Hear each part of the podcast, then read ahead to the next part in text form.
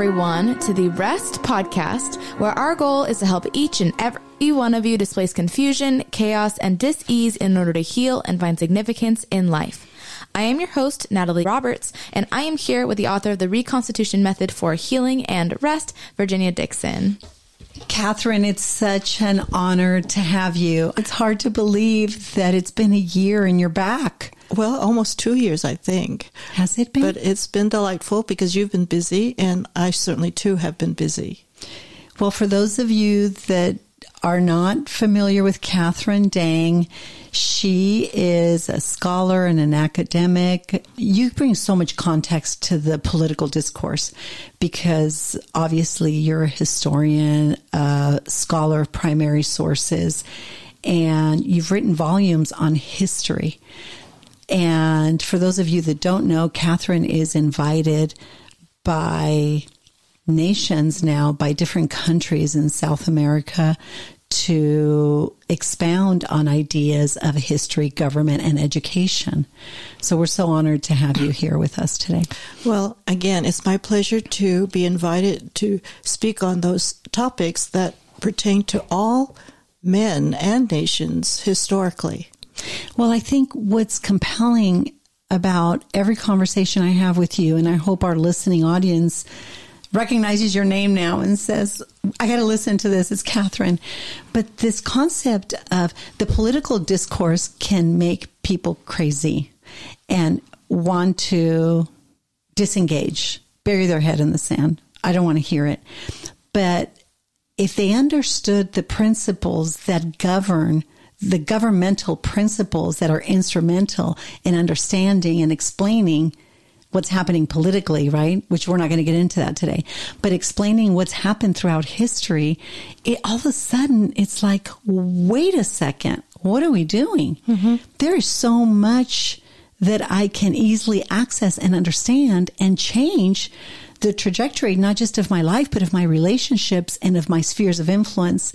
And the transformation that that can bring about and facilitate in our nation is unbelievable, actually. Well, again, I, I would differentiate between political and governmental. And this is where we go awry or astray in every nation of the past and present. And history records the things that we need to avoid if we're going to thrive or exist and not lose our nations, and things and principles that engage in, and sustain our nations. And all the nations of past and present need to know principles of good government. So let's get really kind of practical here. We think, when I think of world history of certainly, I think of the beginning of recorded time and we get into all the biblical narratives of men and nations, civilizations and the narrative of how they documented that God worked in the lives of men in those nations. But for all practical purposes, let's start with the so-called greats of history, the great civilizations as they're referred to, that really swallow up territory that is that belongs not to them but to their neighbors. And historically they began to expand themselves over other nations and enslave other nations. The great ones that we know of are Egypt, Assyria, Babylon, Persia, Greece, and Rome. And they expanded themselves from the smallest of territories or empires into where we had wide range imperial power of all nations under Rome. And so, what is that? It's built on the life of slaves and the liberty of a few. And this is against the laws of what I refer to as nature, that innate inborn realization that men are made to be free and not slaves. The one who created us, the creator, has given us the natural liberty of not to be imposed, but government by consent. And as I mentioned, pol- politics is about advancing power, scheming, ambition for power. Government is about advancing liberty and the political expression of that. Is, Government is about protecting liberty. Okay. Protecting the the idea that men can be governed according to their conscience, according to self-evident truth in every human heart. We are bound by our common humanity. And that's why we have invitations from leaders in other countries about how to keep their nations free. Now you're so there's an uprise and there's a great demand for you now in South America, for example. The demand comes from please help us educate ourselves so that we can sustain our nations and not slip into the character and practice of slaveries or slaves. Okay, this is so exciting because I want our listening audience to know that we have so much to celebrate this 4th of July. This tension and the confusion, chaos, and disease that we're seeing among governments and the political expression of the confusion, chaos, and disease that's taking place among governments, let's talk about our own backyard, is crazy. However, we do have a constitution that protects these tenants, and we're watching in a very real drama this tension, if you will, this conflict play out. But we do, we are a nation of laws. Well, there's good law and there's bad law. The point is that, that there are nations, our South American neighbors, for example, that are calling on people like you that are scholars and academics in these concepts of government and education and history that are saying, can you come and teach us? And by the way, you just spoke to like 600 pastors and businessmen and educators because they're concerned as is much of our demographic, much of our population here in America, about what do we do with the mess we're all in? Well, the mess comes from the idea of, shall we say, being ignorant of those principles I referred to as the purpose of government. And government is designed designed with the purpose of protecting life and liberty and all that we produce from our lives for ourselves and for, again, our own needs as well as those of our neighbors. So I refer again to the idea that America is a political miracle. After why 6,000 years of tyranny and despotism, we found and discover that unless men are free, their nations cannot be free. Liberty came out of the gospel of the historic Christ that we know appeared and changed the direction of history by changing the individual.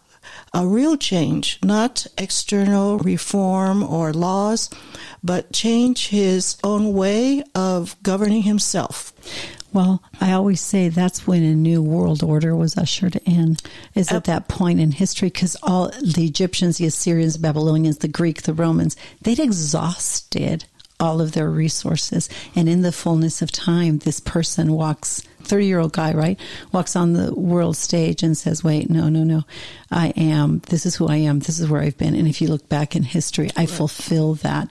So even the history well, of liberty is amazing. Well, yes, exactly. And we're thinking about the idea of man's fall. Historically, we can witness the idea of fall of a fall or decline in our nature. And when I when I think about man falling, what did he fall from? And again, Revelation teaches us that we fell from our original condition, which was uncorrupted, which was untouched by evil.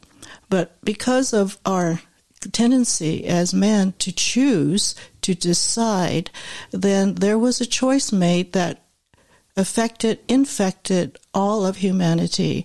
And the loving God sent us a deliverer from that bondage to corruption. The story of history then is Calvary, is the cross. Absolutely uh, because the power to overcome that corruption came through Jesus Christ. When we invite Him to be our governor, that when we are governed by His power, not our own energy, which is weakened by our own corruption. It's interesting because when you think of we're talking about the person of the historic Christ as an ambassador of liberty to secure freedom.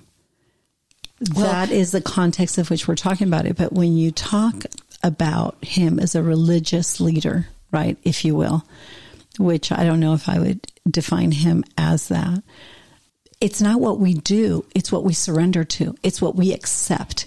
That this is a very real transaction that happened at that juncture in history.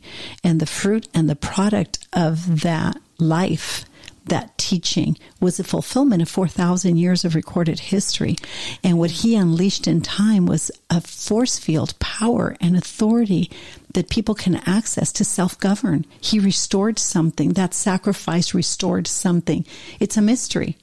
Well, he came into history because he was sent uh, to be, again, that person who could give to every individual the capacity, the Spirit of God Himself, if, by consent of the individual, to be led by the power of that he has given us through his spirit. In fact, the Bible says that where the spirit of God, the spirit of the Lord is, there is liberty.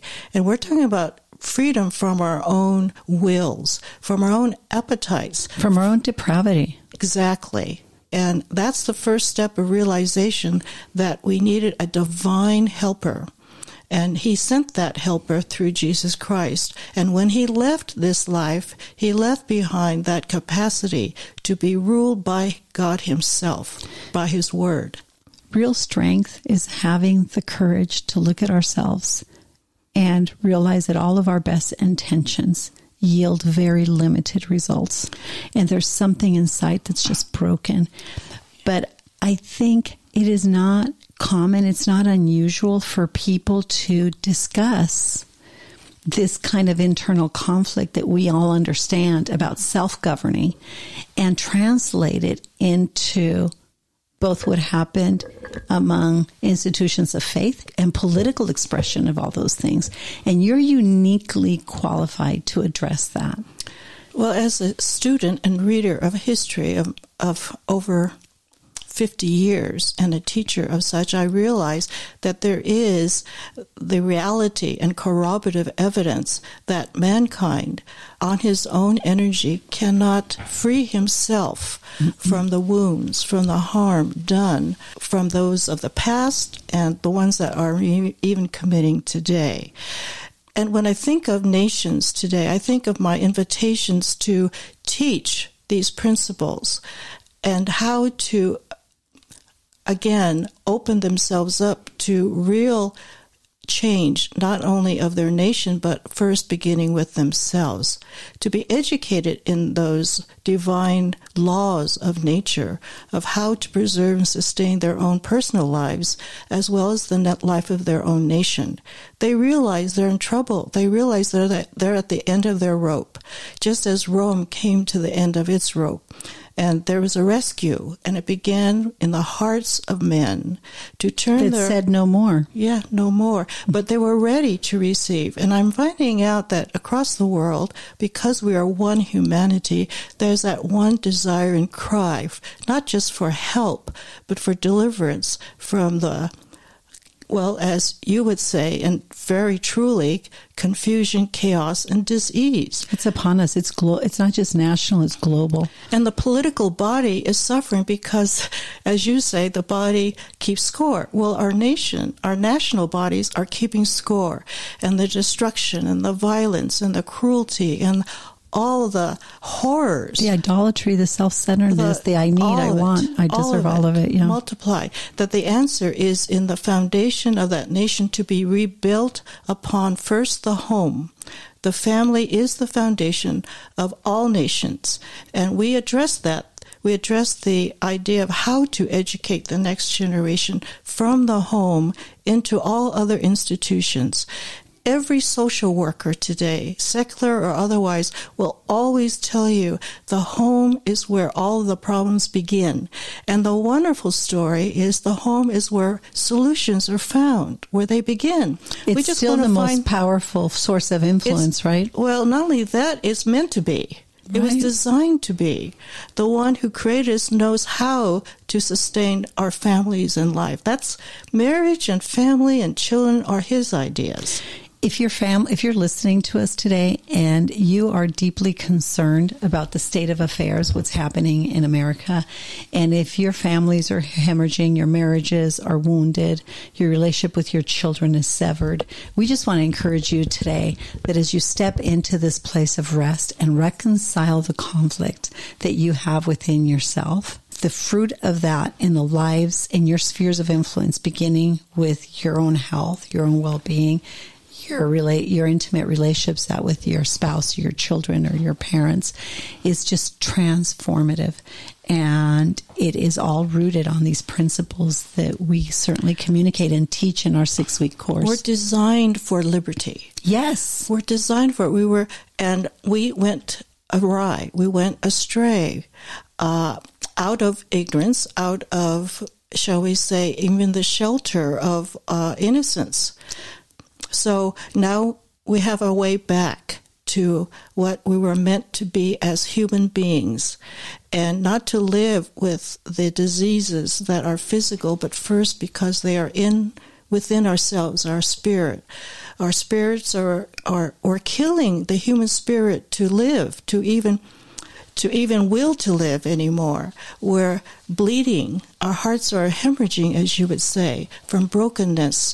And our And if we're going to deal with the mental health issue, understanding these principles, it's not mainstream thinking, but I'm telling you, it is the most transformative approach that we can access for very little resources and bring about change in our homes, in our relationships, and in our nation. Well, the problem is spiritual first, and people are coming to that idea, but they're they're seeking areas that really are not primary. And I want to Like what? challenge you. Well, they're going to the the, pro- the wrong sources for, shall we say, correction. And I I submit to you as an individual, you need to seek your own and be responsible for your own health, and to go to the book of life and on your own, not depending on someone to tell you. You must reason for your own selves as to what is true and how do I find it and who will guide me into it. Help me reason. And I submit to you that what Virginia and Rest proposes is the first important step In what way? because you meet truth as an individual. Uh, You mean we meet them where they're at specifically? Exactly. And when I'm invited, I go where the regular people are. I don't go to the top. I go to where the problems begin in the mm-hmm. home, in the school, in the heart and of individuals, not just facts and, and information, but things that are pertaining to all of life and living, not just to have worldly success. What is it Jesus said? What profit us if we gain the whole world and lose our own souls? And that's the part that goes on. The Bible tells us the Bible is weary and worn and tired and weakened over years, but the soul has a life of its own. What has surprised you? What have you encountered speaking throughout all these other nations and specifically and centralized right now in South America of all things? What's the number one thing that has surprised what what has surprised you the most?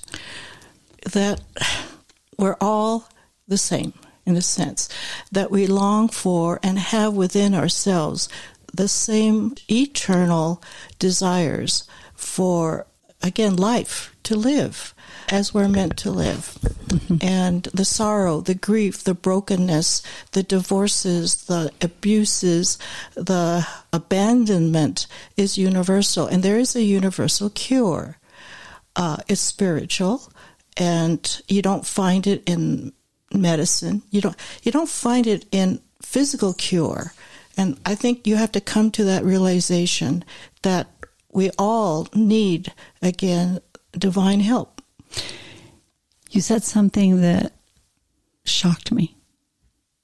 But I heard the tone of what you told me in an interview, a recent interview of a correspondent, a news correspondent, or a politician, I think, in one South American country. And they said, We have many forms of socialism in this country. There's over 40 forms of socialism.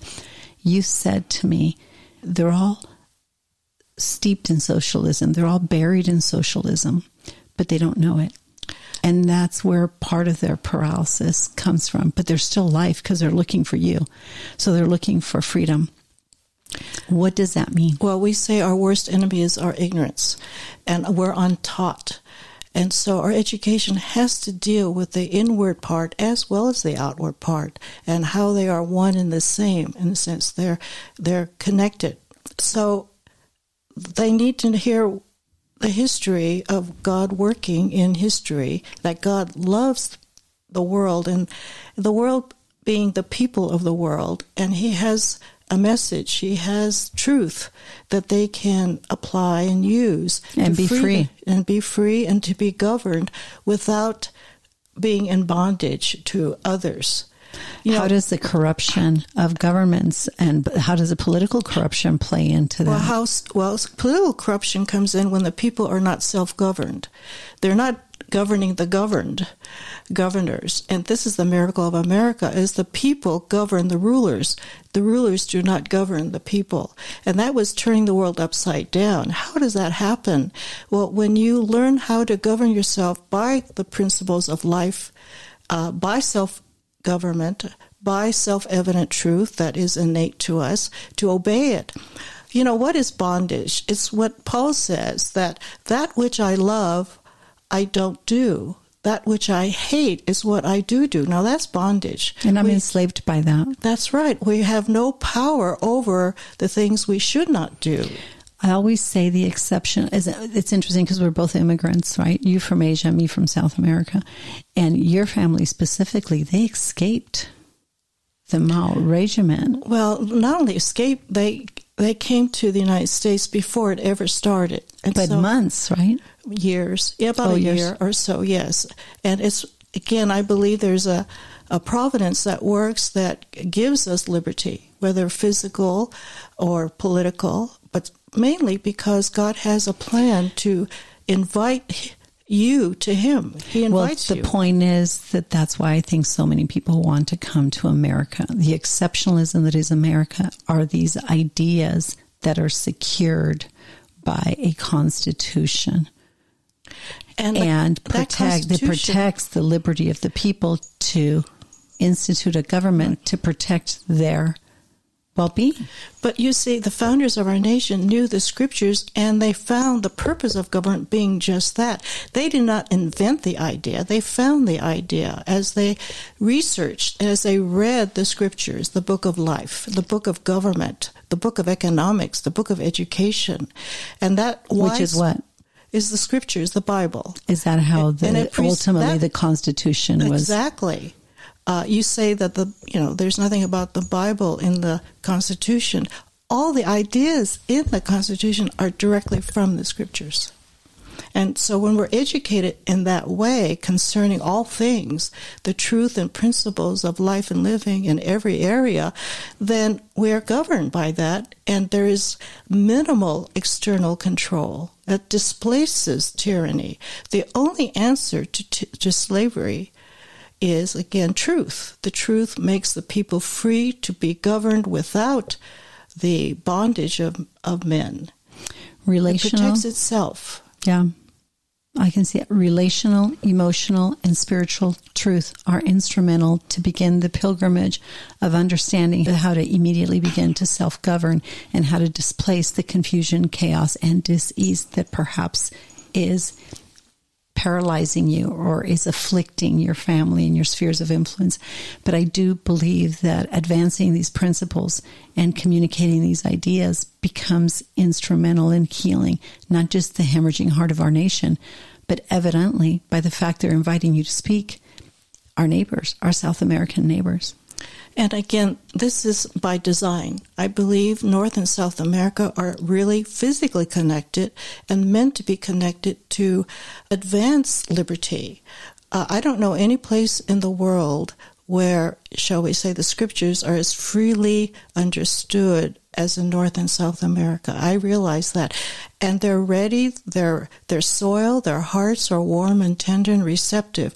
To me, that's an indication of uh, the hand of God in our nations to be friends. It's a fulfillment of the design, geographic design, political design, and our friends are our neighbors, this, the, Latin Americans and Canada. Yep, we have several people in Canada, and when when I went on that mission medical mission trip to Peru, there was a segment of time where there was a lot of preparation before we got started and opened the clinic, and I decided to literally speak and address people who couldn't even write or read. But when I communicated these principles, these universal principles, meaning we all share them and they're self evident and they speak to our natural affection as human beings, it was an amazing thing to see they were hanging on my every word. And the question was, can you come back and teach us? They're hungry. How do we, they're starving. And you don't need to know how to read. You don't need to know how to write. What we need to do is have meaningful rest conversations where we intentionally teach people that what's happening in America, what's happening in the world is no different than what has happened to civilizations throughout history. And that is this tension, right, between what's true and what's not, what's light and what's dark, between power and control.